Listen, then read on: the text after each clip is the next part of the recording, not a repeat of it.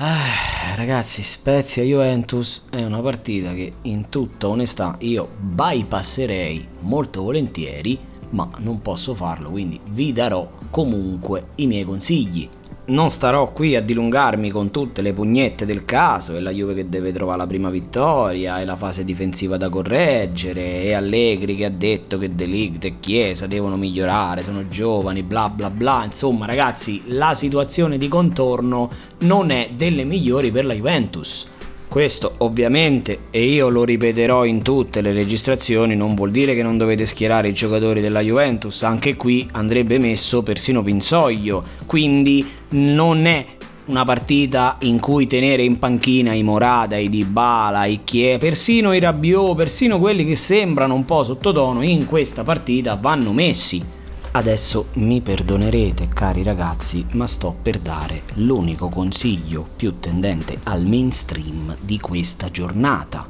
Perché a chi si deve aggrappare la Juve per cercare di risollevarsi? Al suo calciatore al momento più rappresentativo, ovvero Paolo Di Bala. Perché, come diceva il buon Adani, chi non ama il sinistro di Paolo Di Bala ha problemi con i sentimenti, ma questo è un altro discorso. È stato a mio modo di vedere il migliore in campo contro il Milan, ha portato a spasso con i suoi movimenti il buon Teo Hernandez per quasi tutta la partita, almeno finché è stato in campo e Fantacalcio Indipendente si aspetta che finalmente con la fascia di capitano sul braccio Paolo Di Bala prenda in mano le redini della situazione e cominci a far mettere alla squadra il piede fuori da questo fosso che sembra senza fondo per la Juventus.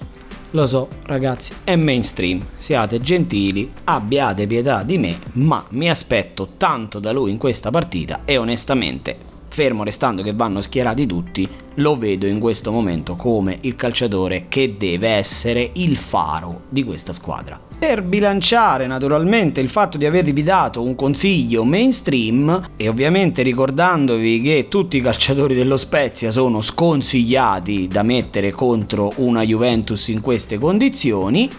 a sorpresa vi dico uno sconsigliato. A sorpresa anche lo sconsigliato ve lo do con la maglia bianconera addosso ed è Manuel Locatelli, un calciatore che di suo non è da bonus, mi è parso, anche se ha fatto una buona partita, ma un po' ancora in confusione, ancora in attesa di entrare negli automatismi della Juventus nella scorsa partita contro il Milan e quindi vi dico, se ce l'avete naturalmente come terzo slot mettetelo, ma se siete in ballottaggio con qualcun altro potete tranquillamente accomodarlo in panchina.